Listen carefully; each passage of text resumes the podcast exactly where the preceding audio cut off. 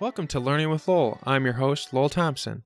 We cover biotech and science related topics on the show, such as startups working on antibiotic drugs or colon cancer, to venture capitalists talking about funding and how that worked, to people talking about how they and you could found a science backed startup. Two, and this is one of my favorite parts, people talking about science, specific science related topics such as whales or protein engineering. You're really going to get a lot and it's all going to be about science on this podcast. There are two main episode types. One, the case study, where one or a group of people talk about what they did, and you can kind of get a, sense of how you could do it as well. To the second type, which is a group talking around a theme such as citrus greening, which is coming up soon, or neurodegenerative disorders, which I'm also working on. Please sign up for our newsletter to get a other resources and outside podcast content from guests in my own research, which comes out every Monday. Join us every Tuesday for new podcast releases and check out the website every Thursday for something new. You can find us at, at Lowell was here on Twitter, Facebook, and my website, learningwithlowell.com. And don't forget to subscribe, tell your friends, and leave a review. It takes really only 10 seconds for you to do any of those things, which helps me and my guests create great content because it gives us feedback, lets other people know about it, and the more people will know about science and support it, the better everything is. Today we're joined with Adora, a partner at Y Combinator, founder of Homejoy, and we talk about Y Bio, her passions, the future that she's working towards, the things that interest her, blockchain, and quite a few things. There are 21 different timestamped show notes in the notes on the website at learningwithlowell.com. If you want to check those out, you can navigate it at will, learn about kind of what's driving her and the next stage of her life as a partner at Y Combinator. It was a really fun discussion, and I think a lot of you are going to enjoy it as well. As a partner at Y Combinator, I, I imagine you get like a lot of like solicitations, like people asking things of you because you have a lot of like responsibility and influence. And so I wonder, like, to what extent does that color how you talk to people? Where, because I imagine if if I was in a similar situation at a certain at a certain point, I'd be like, oh, is this person just trying to get something from me, or are they actually caring about me as a person?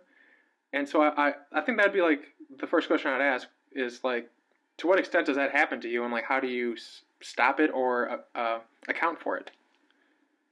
Um, I, you know, it's funny. I don't think I think people who reach out to me are more actually of the of the latter, which is um, just either one want to know more about YC um, and how how it fits in, you know, uh, how, how, it fits into their business um, or into what they're working on at the moment.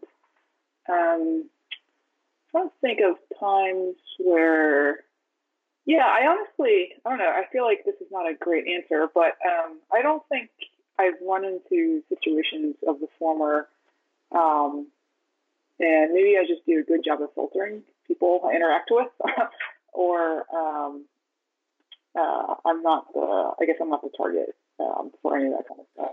Well, it's a, it's a good thing. Like the world yeah. is much more positive than I realized because I just I just think like, oh, if that was me, someone would try and poke me and try and get something from me.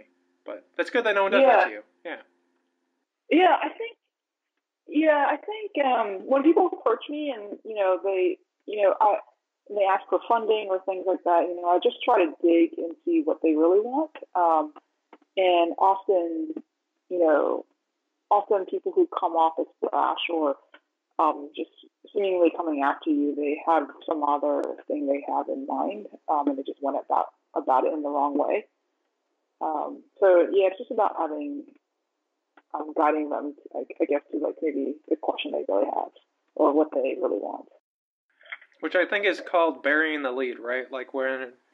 Uh, I was going to say that's the you know I often get actually lots of long emails about what someone's working on, um, and um, and then like but no question. It's just like you know here's what I'm working on. Um, etc., etc. And often my reply back is because I really want to know what they're working on, but it's just so hard in a wall of text to figure it out. Um, and so, actually, this goes for most startups. One of the hardest things you do is figure out how, how do you say what you're doing in one or two sentences, um, or how do you ask for what you want in just like one or two sentences. Um, and this is actually not an easy exercise, especially if you've been working on something for many months or even years just so in the details all the time that zooming out is a is a difficult task. Um, and so even at YC, like one of the things that we work on throughout the three month program that we have is trying to distill the essence of what you're doing into like one or two sentences so that someone can immediately grasp um, on it.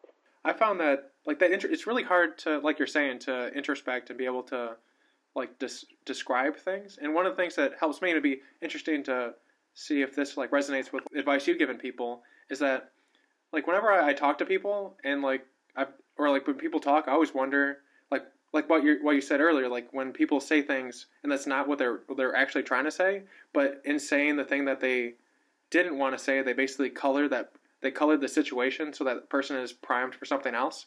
So then I, I always try to think, what do I want that person to think in re- regards to what I'm saying, and then work backwards. Because then, like, if you know what the end result is, which is like, you want this person to like what you're saying and to get the like the features and the benefit, then like working from there, I feel would be much easier than trying to impart and distill all that you know concisely, like like work from the user backwards almost. Mm-hmm. Yeah, yeah, totally. And I think burying the lead is like the perfect phrase for it to just sum it all up. Mm-hmm. All right, well that's there's a bunch. That's a very positive way to start the interview. I thought I was like, oh, that'd be a very thought provoking question. So, what are like the key things that you like as a partner at YC? What are the key things that you do that, or the key things that you think about in regards to success? In the sense that like, like what do you do, and then yeah. Yeah. How do you filter it down? Yeah. If that made sense. Yes. Yeah. No, it makes sense. Um, so what I do, so my days are very different. Um, so we have during we YC is YC is known for its three month program in which people come in. Um, in two, there are two batches a year. So one runs from January to March, and actually our demo day just was yesterday um, for for that batch. And then we have one from June, the summer one from June to August. And so in those six months in total, what I'm often doing is working with the companies in the batch, in the current batch. Um, I do individual office hours. Uh, we also do group office hours, in which it's like a mini, um, it's like a mini board meeting in which you have like six or seven, up to eight other companies, such as uh, similar to what you're working on in terms of size and um, category. And you talk, you basically go over, we go over things like what were the, you know, uh, what were your goals for the last two weeks? Um, um, did you make them? If you didn't, um, that's fine. Like, why do you know why you didn't make them? Um, what are the obstacles? What can everybody in this group um, help you with? It's sort of just it's it's like a it's like a mini board meeting, but it also can be like a mini therapy session as well. Um, and you know, one of the common um, misunderstandings I think of of people from the from people looking outside in is thinking like everything in a startup is looks great and it's going, you know, going up into the right and everything must be perfect. But in reality, even at those startups that are growing very fast, everything's just like everything's falling. Like every falling, everything falling apart is, is, is the wrong phrase, but you, you know what I mean. Like everything is there's always something bad going on or something wrong going on. Um, and so it's always good to have a community of people um, to talk to about these things. And um, so, so anyway, we, we, we have those group office hour sessions. Um, we have weekly dinners. We have um, weekly speaking engagements. And, um, and then outside of the six months, what I'm frequently doing is um, I'm often doing, I love researching and learning about new things. Um, and so there's always something that I think is up and coming and could be, you know, the next big thing. so I need to always be on top of that stuff and um, I'm always doing recruiting, um, looking for um, people outside of Silicon Valley in particular um, who would be a great fit for YC. And so we often do um, recruiting tours um, to colleges and just other cities and other countries as well. We've been to India, China, uh, uh, Europe, all the, uh, a bunch of places, and, and and get people into the into our own ecosystem and make it even better. Mm-hmm. That's one of the things that I, I noted and loved when I was doing my my uh, my preliminary research on you for, for this talk is that like how often you would be in a different place looking for people. So it's it's not just you know like Silicon Valley. It's not just America. We have you know all of humanity to pull from, and like it kind of it raises the tide in a sense that like when the when the tide raises, like it, it helps everyone. Yeah, I think one of the cool things about YC is it was initially built for outsiders, right? Like I think 12, 13 years ago, Paul Graham, Jessica Livingston, like they, the new thing that they put out back then was just this online application. Before to get funding, you'd have to know certain people, um, and you'd have to be, you know, you, would have to know investors or know someone who knew an investor. And and back then, for many engineers who were building, who could build these great products, um, they didn't know those people. And by just putting, by simply putting on up the application, it solved a lot of those problems. Um, so that was their way. YC was an original way to pack around the system of funding um, for outsiders.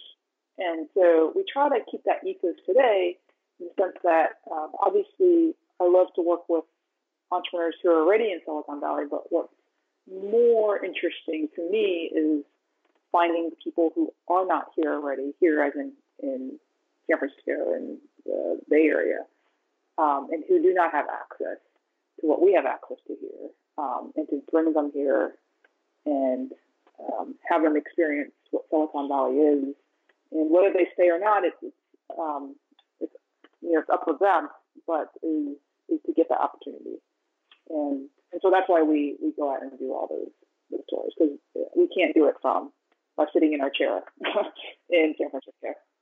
Yeah, no, like there's the a lot of the advice I, have I've noticed from other people is that it's it, it pays to be able to meet people because like you get a, a much like we were not designed to like talk through uh, screens. So like being able to like get like that face to face is really key.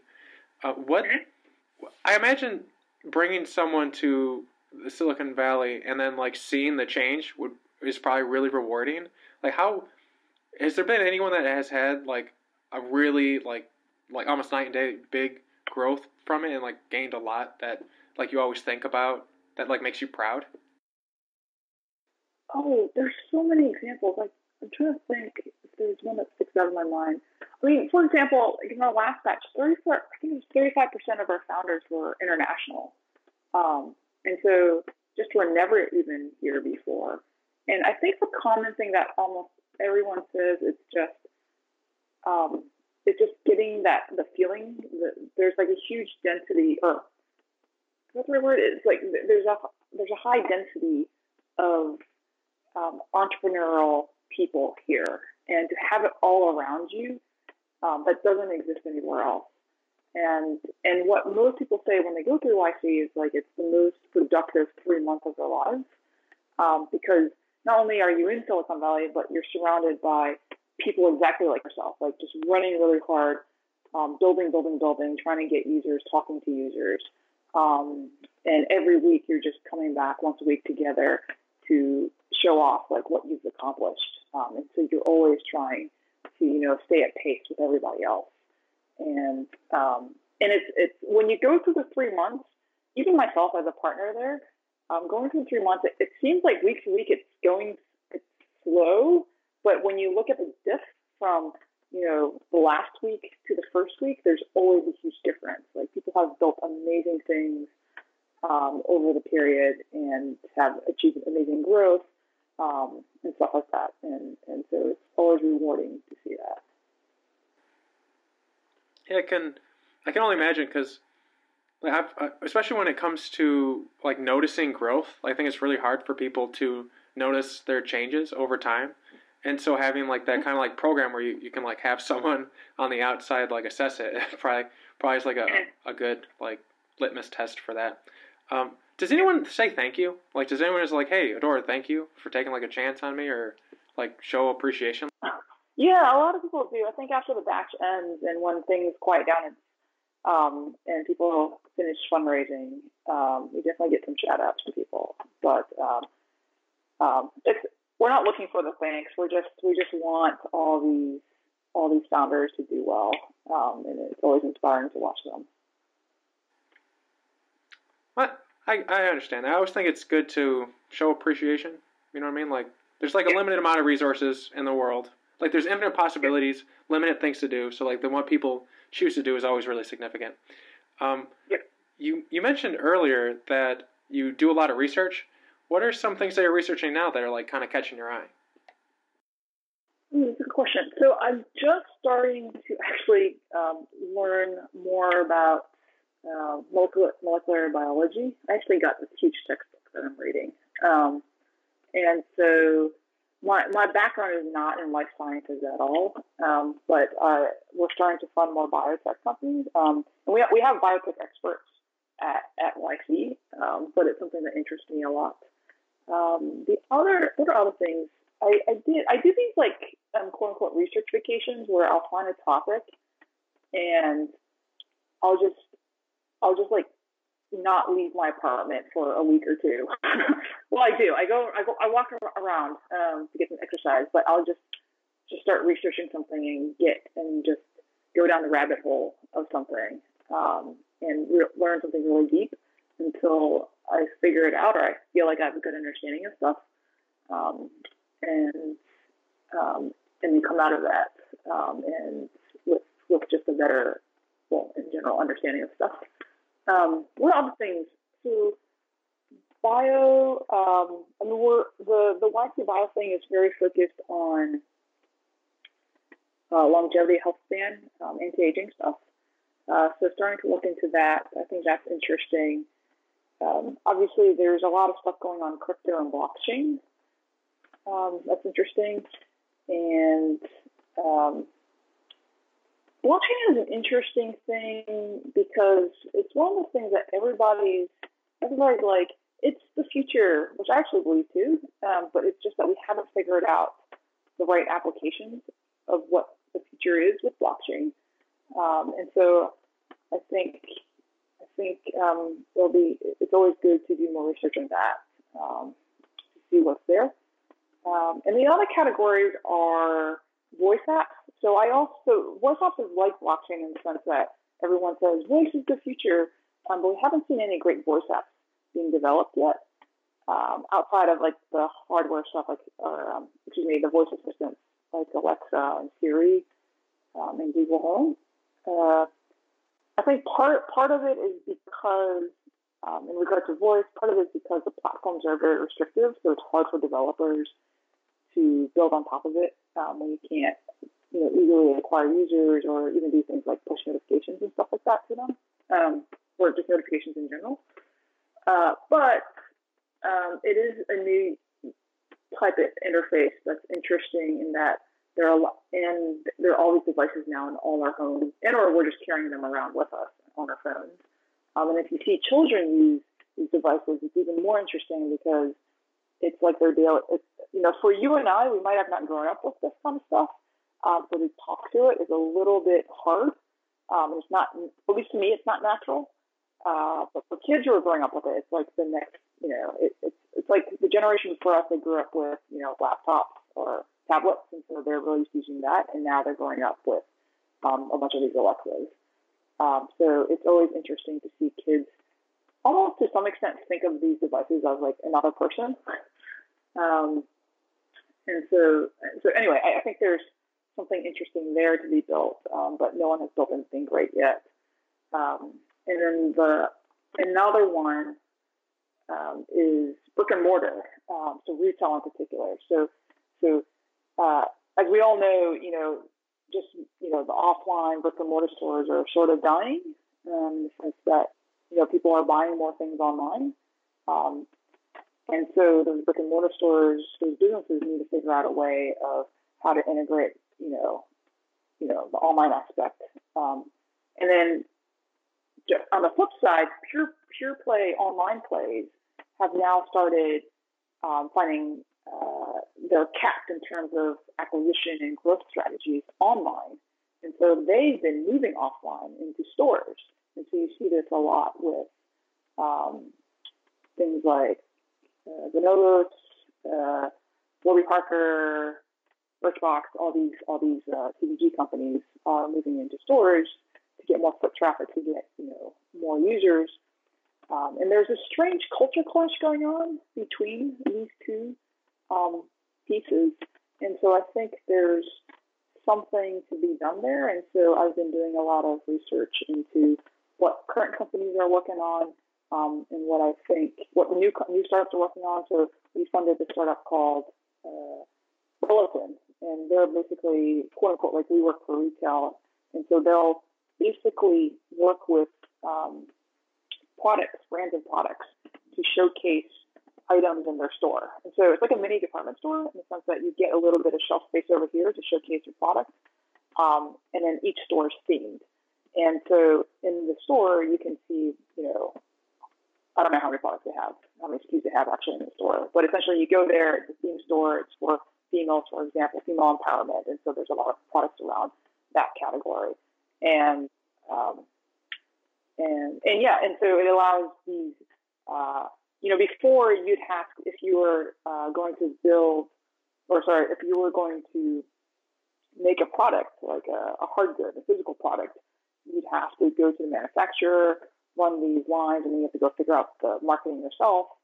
Um, and now there are just these other ways you can do it online and offline. Um, so anyway, I'm rambling here, but I, I, think there's a lot to do in in retail and in the intersection of online and brick and mortar. Um, and we haven't seen we, we haven't seen what what it could be yet. Um, but but also. Yeah, no, definitely the the, the transition to yeah, I've, I've noticed as well. Like Amazon's starting to make stores, and some stores are going online.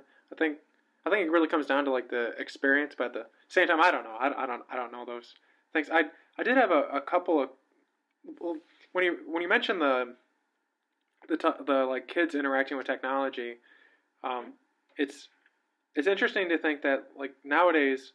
But when I was in undergrad, there was uh, we talked about how like uh, children with autism like they, they they struggle looking people in the eyes for a variety of reasons, and but they can use like tablets. They can like interact with tablets, so then like it kind of offsets the the learning uh, difficulties that they tend to have. So it's it's interesting to think just how much like technology is in, like improving people like children's lives, especially like I didn't have internet until I was like 14. so like it's a it's a it's a big big uh big difference. And I think I think I was reading recently that someone was saying that if like 200 years from now, like this will this time will be kind of like uh, like a version of the Renaissance because like what was the Renaissance other than having lots of time and the ability to communicate with people like paper and stuff. So so it'll be really interesting to see like what the first generation with like complete technology does. Um, yep. Yeah, there's a lot of. I mean, AI is. Oh, sorry. Uh, I was just going to add AI. Um, um, obviously, is a huge, huge, huge trend now, and um, there's a lot of impactful work going on there. Um, and what was I going to Oh, in terms of voice, in terms of voice stuff, I think another um, variant of this, and actually it was just a startup that just launched a few weeks ago. It's called Piccolo, but what they do is they're a smart um, camera for the home, and so you know how when you hopefully I don't have an Alexa here, so it just turns on randomly, but um, when you when you want to say like, oh, "Hey Alexa, um, turn on the lights," You know, that's a lot of people use that for home automation stuff. And so, but what, what what Piccolo does is they have a camera in the in the home, and oh look, my Alexa just turned on. Okay, sorry. um, and so the, the camera's in the home, and it and basically you can just point to the light, and it's a vision assistant. So you can point to the light, or you can point to the TV, it turns on, and it it can um, you can move your uh, hands up and down, and it while you're looking at the TV, and it will turn the volume up and down. Uh, and so this platform, you can imagine, they haven't shipped the camera yet, but once they ship, developers can build on top of this platform. And, and it's not just for home automation stuff, but the camera can be used for things like, you know, detecting if someone has fallen or not. Um, it can detect, you know, if you have your, if you, well, if you can't find your keys somewhere, it can probably find that maybe faster than you can. Um, for other things. It, uh, it can be like a exercise guide. So um, maybe you're doing jumping jacks, you're doing push-ups, and you can watch your form. Um, and so um, just this, a lot of stuff in computer vision and machine learning um, has come a long way. Um, and so I think um, besides voice, there's other technologies or other UXs that we'll see to just allow, you know, allow you to have a better life in general. but, but we'll see. Yeah, a lot of cool stuff coming up. That's really interesting. I didn't I didn't know any, I didn't I have well, I have not heard of that um, before. I would think it'd be really good with like monitoring old people, and you can kind of like see if they're having a stroke or something and get them help earlier. That'd be kind of neat. Yeah, yeah. Because the one thing about, um, I mean, for voice and vision assistance, uh, it's nice for older people because they, you know, it's harder for them to get up and stuff later, so they can just, you know, command command something to be done. Um, but the, thing, the difference between voice and vision is that um, voice right now, at least anywhere, they can't tell. Well, obviously they can't even see you, but they can't tell like who the person in the room is, and so there's even less personalization there. Um, but with the vision assistant, with this Piccolo Lab, um, Piccolo camera, it can yeah, it can detect like if you've fallen or you know if you had a stroke or something like that. Um, and so it would be good for it would be good. Uh, there, are so many applications. You could even do it. You can put it, use it as a baby monitor too, as well. So on the other end of the spectrum, um, you can you can detect if if your if your baby is doing something that it shouldn't be doing, or it's falling to as well. It sounds really fascinating. I can definitely see how that. I was just sitting there as you were talking, thinking like, "Oh, that'd be really good in, in, in like banks, so you could alert someone when there's someone trying to rob it. That you could do it over here." It's like, like I, this will be interesting to see how it's developed over the next couple of years. So we kind of, t- I had I had two questions. One of them um, like I don't know question, and one of them uh, clarification question. Before we move on to another topic, the what was the book? And I think it was microbiology that you were reading. You said that you had like a big book. Oh yeah, it's called. Let me find it. It's the. It's called Molecular Biology of the Cell. Okay, so like a, a like a survey of like like a textbook. Oh, it's just a textbook. It's a really large textbook. it's over a thousand pages. Yeah. Um, yeah, I actually I'm a huge fan. Uh, people think this is odd, but I'm a huge, huge fan of textbooks because um, it just gets right straight to the point, and you learn the the key in learning. I think is learning the fundamentals, and that's often the hardest. Um, but I just remember the reason why I read textbooks is because I remember learning calculus in high school or somewhere around there, and I just wrote. It was just rote memorization of stuff and then when I got to college, what I realized was like I don't understand what any of this calculus does. um, and so I went back and then learned all like the basic fundamentals and axioms and all that stuff. Um, and then I realized what the applications could be and why it was so useful. Um, and so, yeah, just getting good grades is not great. Um, it, it's actually, you know, you might as well, it's better to just get C's and just learn the fundamentals instead. Um, and then that stuff will actually be useful to you down the road. Mm-hmm.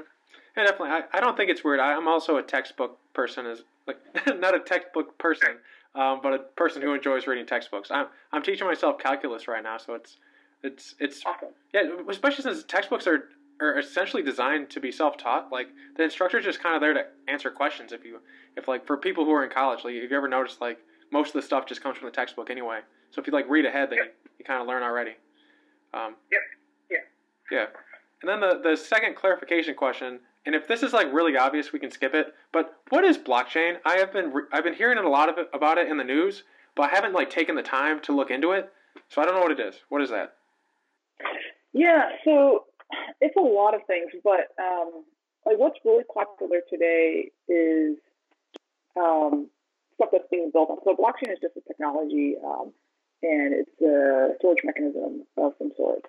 Um, and so what's been built on top of that, people are talking about a lot today, is crypto, cryptocurrency. We lost, we actually lost the word crypto, but um, cryptocurrency like Bitcoin, um, Ethereum, and and you know all, all these sorts of um, stuff. And so so what's going on right now is two things. One is um, the cryptocurrency chase itself. So people are buying and selling, trading like mad, and making lots of money off of it. There have been, I've met people who I personally um, don't invest in cryptocurrency. Um, not that, not that I think I should, um, um only because I, I don't want to be sucked in, sucked into it. Because if you sit there um, trading all this stuff, you can be really sucked into it. Um, but there's plenty of people that set up hedge funds for this stuff um, or just doing it personally themselves, and they've made millions and millions of dollars off of doing it, um, which is good for them. If if you got in on Bitcoin, um, like in like pre 2015 2015 to pre 2014, like you're probably doing pretty good if you sold. Um, but yeah, yeah, that, I think that's what everyone's talking about these days. Um, I think you know the idea of blockchain is that you can have a decentralized network um, that no one owns, and so you don't have the central authority that um, controls everything over any over, over over anything in general. Um, and so this is exciting, especially um, in countries. Uh, well, it's, it's, I shouldn't I shouldn't say certain countries, but I think it's just exciting in general to think about um, the prospects of of um, nobody in in some sense owning owning owning anything, and it's just um, it's just available on the network. So, um, uh, in, in, terms of like applications for it, I think that some of the interesting things I've seen is is obviously the cryptocurrency stuff, um, but there's also stuff like um, physical assets um, that can put, you know, that uh, sorry, physical assets, like things that actually have value that are being put on the blockchain as well. Um, that makes sense to me. Uh, but we'll see. And there's, like I said, there's, I'm, I'm still learning this today myself, like even the basic stuff. Um, and I've actually, uh, I've actually taken myself tasks in the next month or so to just write, um, just to hack on something um, probably on the Ethereum, uh, using Ethereum stuff um, to just see. Like the best way to learn this stuff is, I think, just to like build something on it. Um, and so that's what I'm going to be doing. So if you ask me in like I think two months, I'll have like a lot of things to talk to you about on this stuff.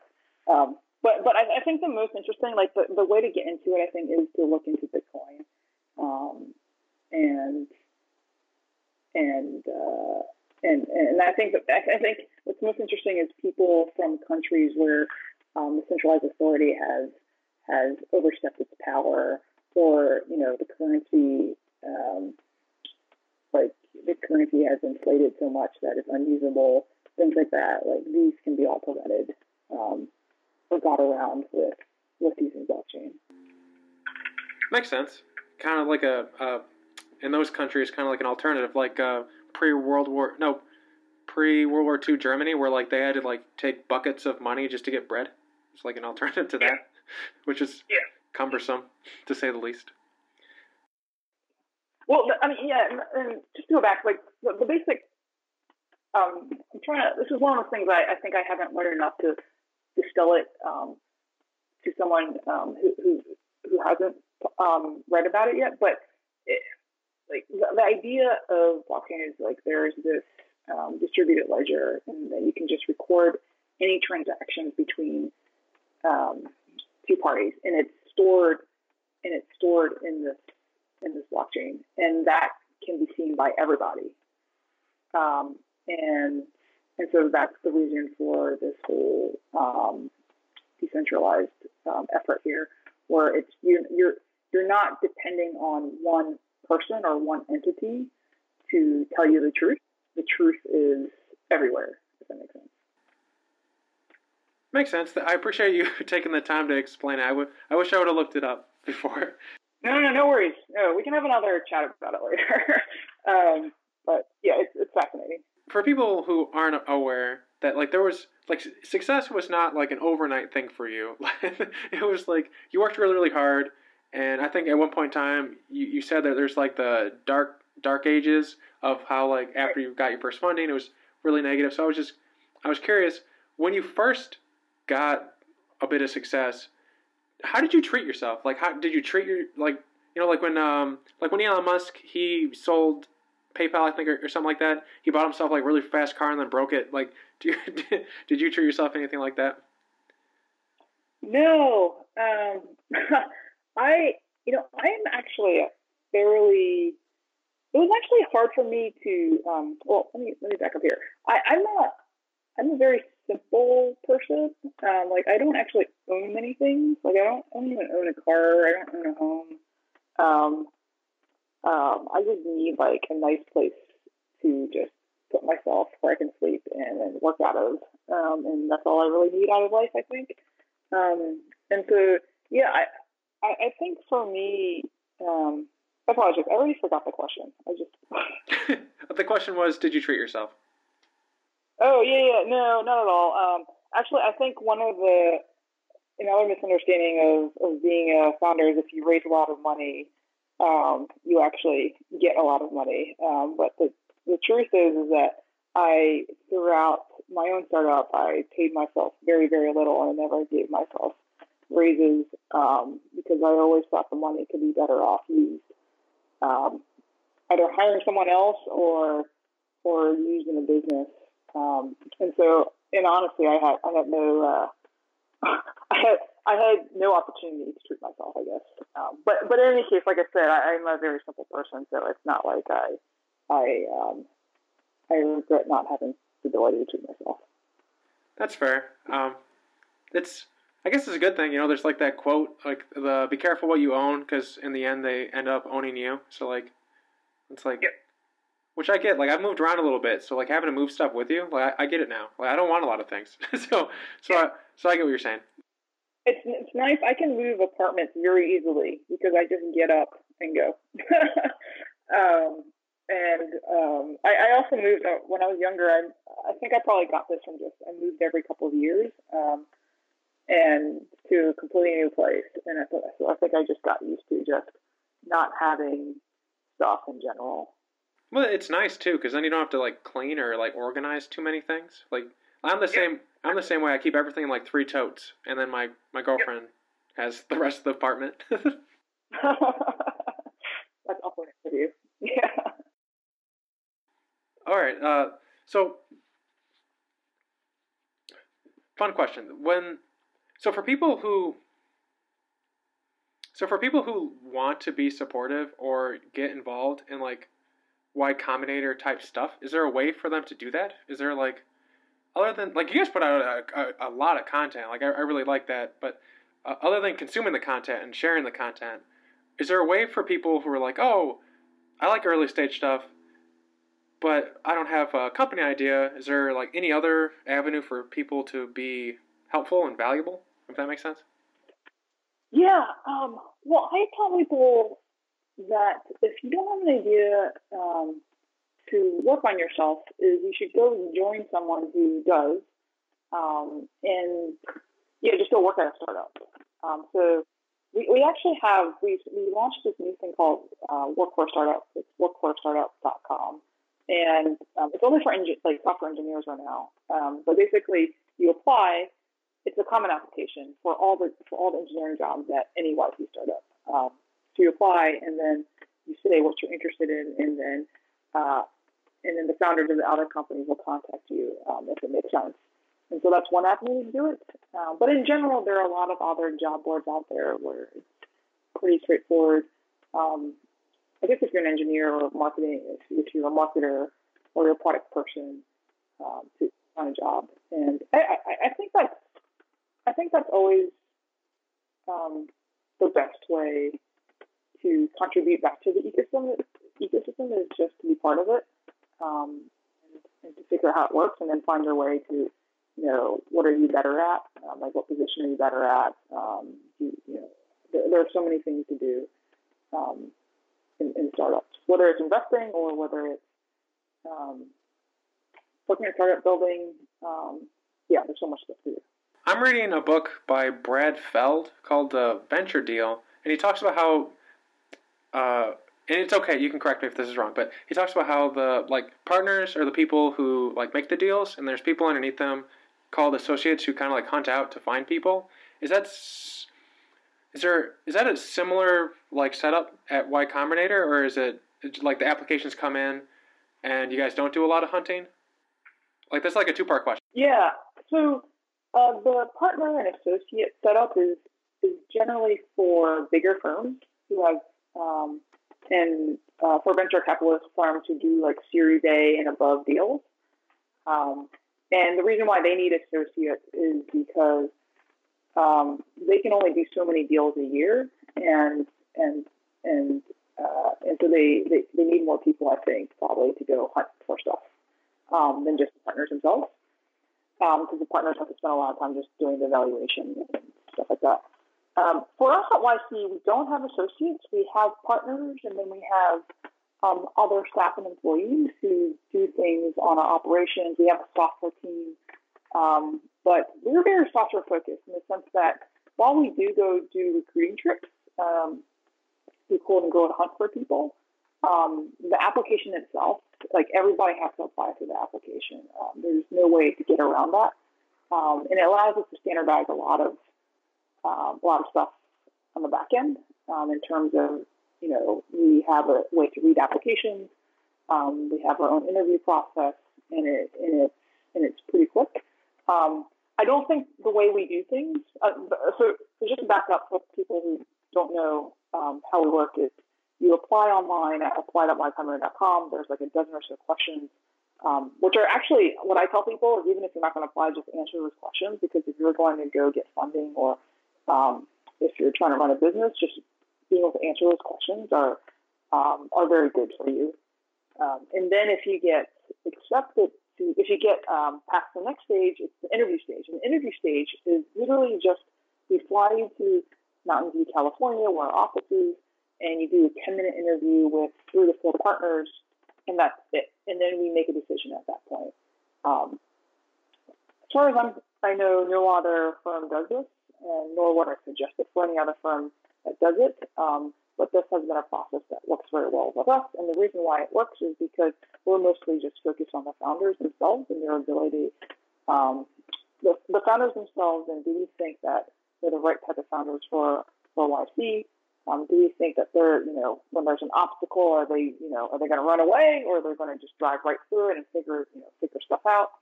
Um, do they know how to communicate their idea um, correctly and uh, not correctly, but do they know how to communicate their idea well? Um, just a bunch of these things, and we've we've been able to distill it into a certain process that works for us. Um, so anyway, that's one way of saying that um, we have we have partners, and the partners do all the reading um, we read all the applications and we do all the interviews ourselves, and it's a lot of work.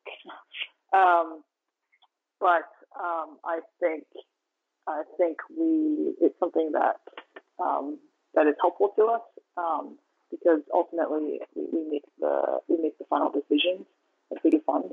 Um, so we, we we just think we should be part of the entire process. Are there key things that you tend to pay attention to, like you specifically over Y Combinator, like that you tend to like when you're going through the process of meeting people and looking at their applications that kind of tell you like this person this person's got you know in the way that i view things got has potential because of a b and c. Like do you do you have things like that? Or do because I, I know Y Combinator has stuff like that but I, I, I couldn't find anything on you. As in when i'm evaluating uh, somebody? Yeah like how do you yeah basically like what are the key ways you evaluate? And then like what are the ones that are important to you? Yeah, yeah, that's the that's the question. Um, that's a good question. So it's probably hard to distill into just three or four things, but when I meet somebody, I just want to have a conversation, um, and and when they talk about about their idea in particular, um, and I think I think two things. One is their ability to communicate the idea back to me so that I actually understand it. If someone can do that really well, like that's an indication of that they really know their stuff. And the reason why I think that is because most people are working on very complex things. Um, and so when you're working on complex things, it actually goes back to our, um, oh my God, just so much in the details.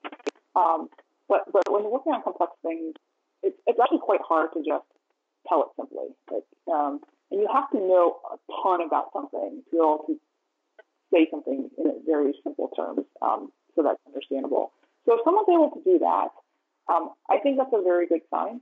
Um, and then, and the other thing is just being able to tell me, you know, and I also, also, um, there's a level, um, and also when you talk to somebody, you can pretty much gauge how how much they love what they're working on or how much how passionate they are about something. And it's not that I'm looking for energy levels like off the chain, off the roof, like energy levels. I'm just I'm just looking for just like how they talk about the idea, who they've talked to, have they talked to a ton of users already, what's been the feedback? How do they, you know, what is their feedback mechanism in particular, and how do they respond to either negative or positive feedback? Um, a lot about themselves, but also uh, obviously more so on the on the idea itself. Um, and then I also like to hear, okay, what are you working on today? Um, and what are your next one or two things that are going to get, you know, that, you, that you're working on, that you're trying to accomplish? And then also, like, if you zoom out, like, from five, ten years from now, how does this become like a huge billion dollar, ten billion, hundred billion dollar company? Um, what is that? And what I'm not looking for is like the whole roadmap. No one's going to know the whole roadmap to how it becomes like such a huge company. But it's all it, the really great founders have something in their mind already about what the future looks like. Um, so if they're able to describe to me what that future is and why their product or what they're building fits into that future, or why or how it's going to transform the way we live or the way we work or whatever we do in the future, um, I think that's that to me is important as well. Um, and and, it, and like I said, I don't. I'm definitely not looking for. I think if someone had brought to me a detailed roadmap of what that looks like, I would have said like you're spending way too much time, like not working on the right things. Um, but you know, knowing the building blocks of the huge building blocks of of how to get from you know from here to there um, is is is good to know. And and also like like a lot of people they have they have ideas and they don't know how big it can be and that's totally okay too. But that's also a conversation i love having which is like oh this is one idea that's actually working right now. Here's your beachhead. Um, here's where this could possibly go. And just having that brainstorming session is always fun too as well. Um, but but at the end of the day you know we're, we're always looking for me we're looking for founders who like you said are nice like you know you know, we're not. I I, I don't think YC is at a point where I, I don't think we need to be taking accepting founders who are, for lack of better words, like just are jackasses. Like maybe they can build a billion dollar company, but if they're a jackass, like we don't we don't want them part of our community. Um, like there's more than enough nice people around who will become, you know, who will build billion dollar businesses, and um, we, we don't need to lower our standards from that perspective. Um, so just overall, you know, people who, who can take feedback, who aren't, who don't, you know, who who will push back on feedback, um, but aren't overly sensitive. Um, people who um, are formidable, people who communicate well, um, and most of all, just people who ha- show that they they work, like as in they they you know, in, in, that they can build, and they'll just get to it and just build and build and build. Um, yeah. Anyway, that was, that was a long-winded answer there, but um, those are all the things that like are in my mind, I guess, when I when I talk to people. Well, it would, it would it would have to be long, you know, long-winded because it's something that you do think about. You know, like just like as you were saying earlier, like it's it's difficult to say concisely that which you spend a lot of time thinking about, but you still did, you know, say it in like two minutes, so it's it's, it's all good. as, as Mark Twain uh, once said, I'm sorry for the long letter. I didn't have time to write you a short one. So, I mean, like, this is all off yes. the fly. I love that quote. Um, I'm going to steal that now. Yeah, I love that. yeah, Mark Twain has a bunch of those. Like, he's very topical. Like, even though, you know, yeah. he's like 200 years old at this point. Um, so, jumping to jumping to things so we, this gets covered. So, Y Combinator has invented, uh, not invented, uh, invested, there you go, lol, in biotech companies in the past, but you are now coming out with like a new bio program. And so I'm curious what what's what's the difference between like the nor like the normal way you guys do it and then like this new way? Is it just like the focus on biotech specifically, or is there like a new way you guys go about it as well? Yeah, it's just a so YC Bio is just a new way for us to fund um, really early stage bio and life, science, life sciences companies that are um, that are in the lab phase, I guess, if you if that's the correct way of putting it. Um, and so, um, and, we're, and we're actually just really focused on health span and age related disease, diseases, um, or startups working on that kind of stuff.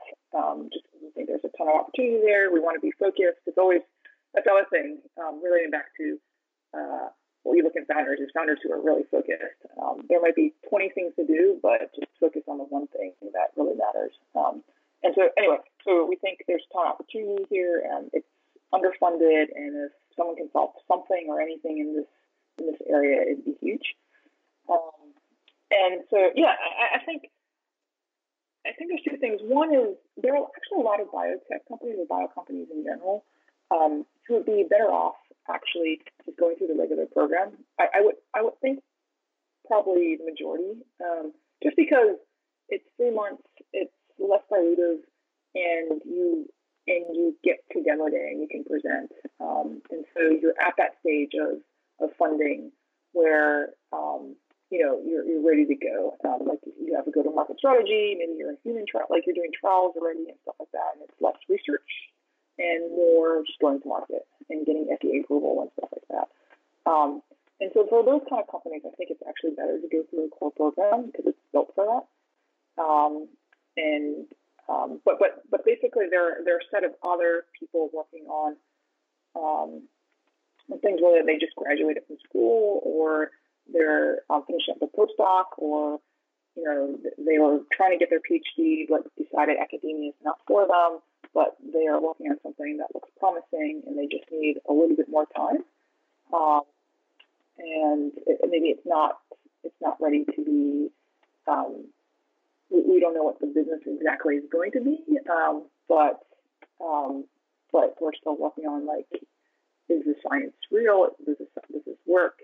Um, and do you need lab space to do it? Um, before, I think a lot of people would have to go, like, stay in school um, for the lab space, or um, um, and, and, now we think that there's an opportunity um, for us to fund those those types of people who are, like I said, not not looking to stay in academia. Like I think if you're going to go to academia, you should just stay in school.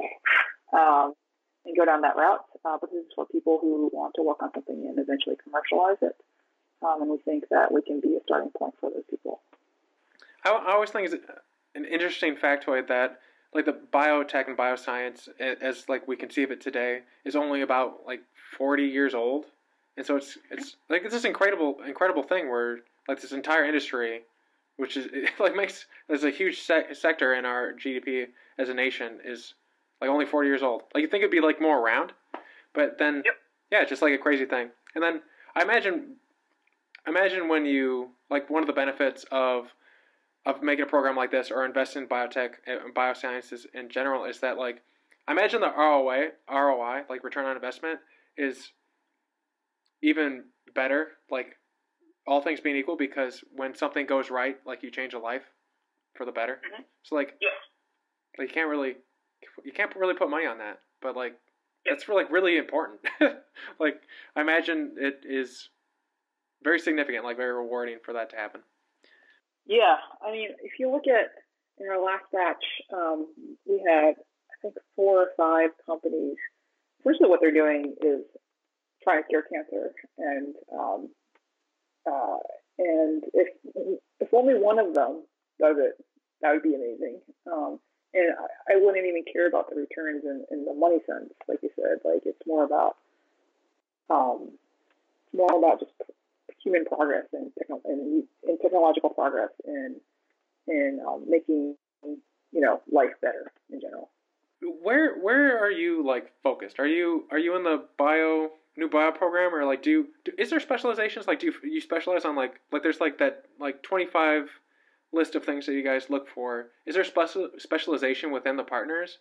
And if so, do you, what do you specialize in, if that is a thing? There's no specialization. I will say that there are partners who um, who know more about bio, bio, biotech, life sciences stuff than myself. Um, I'm actually more of a, a consumer marketplace tech person, just because that's what my previous background was in. Um, and so when it comes to details of running a startup, um, um, I would most of the founders come from me for that kind of stuff. Um, but but like in the last batch, um, I'm a programmer myself, and so I my my um, startups that I focused on were DevTools related, like security, secrets management, um, automated compliance, all this kind of stuff. Um, and so I think the nice thing, and, and this is not just YC in general, but I think all VCs, they're very diversified amongst um, on, on what they fund.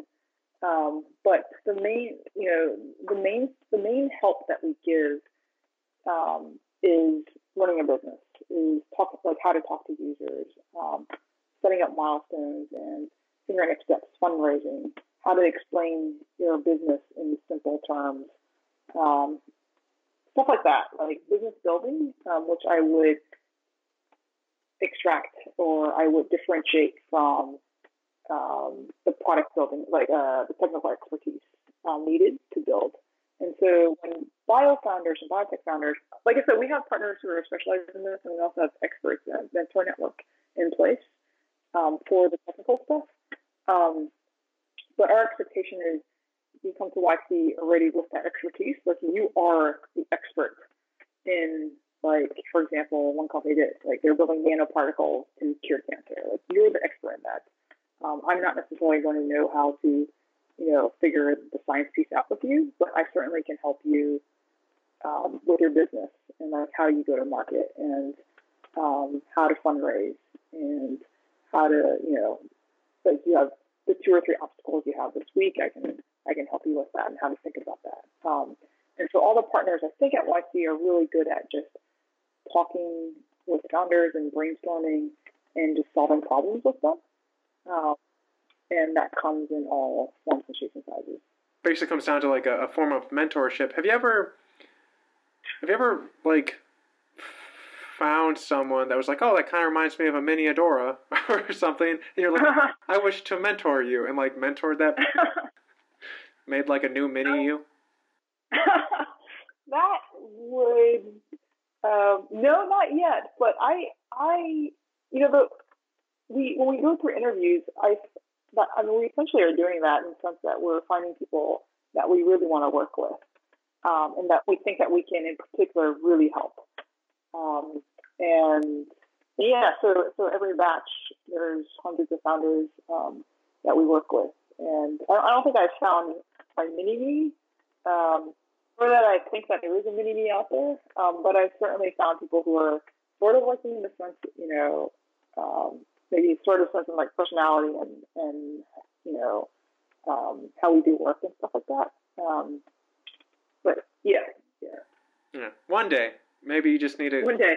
one one day. Um, yeah. So I was listening to listening and watching the. You guys just put out like this startup school thing for investors to kind of like help them in, on like how they think about things. And there was, and this is like something I'm trying to learn a lot of, but because eventually one day I hope to be an angel investor if I do really well in life. And so, um, there was like this term for when you like you you wanted like this I wish I could say it so I sounded like I knew what I was talking about, but like you wanted this thing when you invested so that when new rounds came about, you could still invest again so that your your equity wasn't diluted. And so like, it was stated it was stated a lot and I was just wondering like is there a term for when you want to have the ability to invest more so you get more equity cuz like I don't like no I feel like if the company's going well enough like to the point where you'd want to invest to keep your equity where it is, like wouldn't you potentially want to invest more so you can get more of the pie? That's also that is so that's pro rata rights is like if you get yeah if you get five percent you keep your five percent in the next round. Um, there are there are also things. Um, is there ways there, there's things like super pro rata rights and stuff like that, which get you even more equity in future rounds. Um, but these are not considered to be um, founder friendly. Um, what I would say is the way to go about doing it is, is if you're an investor, is um, you know get get the get the chunk that you can get in the beginning, and then just work like work for the work for the founder, work for the team, um, and the founder, if they're good, if they're nice, um, which hopefully you would only invest in, I guess, next founders, um, would reward you in the future with either advisory equity, um, which means that you just do a whole lot more work than anybody else than any of other investors, and so you can get extra equity that way for doing sweat like sweat work. Um, or in general, like you're able to get more of the round in future rounds. Um, and I haven't. I think. I think almost all founders are open to that. Like, um, if an investor just gives so much for you, um, you obviously want to reward them somehow in the future. Okay, that's good to know. I was I was just kind of curious because like the uh, the pro rata rights, if I'm saying it right, they it was it was referenced a lot, and I was just thinking like if it was going well, wouldn't you want more? Like, well, like why would you just want to maintain? so, so uh, another. This is like one some of those like weird questions I have that I couldn't figure out. What? So, when when an investor has like let's say they have like 10% of whatever amount of money they have to invest in people what do they do with the remaining 90% like do they just put in like a cd or something like i imagine there's just like a lot of floating money somewhere like what do they do with excess capital like if that makes sense i was just like oh you mean personal like um like angel investors who have personal wealth they put 10% in startups and then what do they do with the other 90% yeah uh, personal and then like venture capital things and like it was just i was curious because some people say that they like when they invest, they they're also concerned that like if there's more like for the pro rata rights that that if they want to keep the percentage the way that it is, like they'd have to put more in or something like that. So then you have to make sure that you have the money around to float into it. So then I just wonder like what do you do with the money while it's floating? Do you just like put it in a bank? Like maybe that's just like oh. yeah.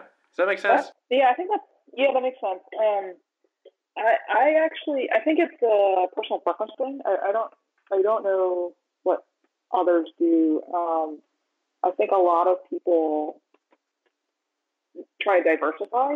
Um, so, so I, I for for um, for personal money, I think a lot of like I said, a lot of people just diversify among stocks. Like people are doing diversity across crypto today, cryptocurrency as well today, um, as well as startups.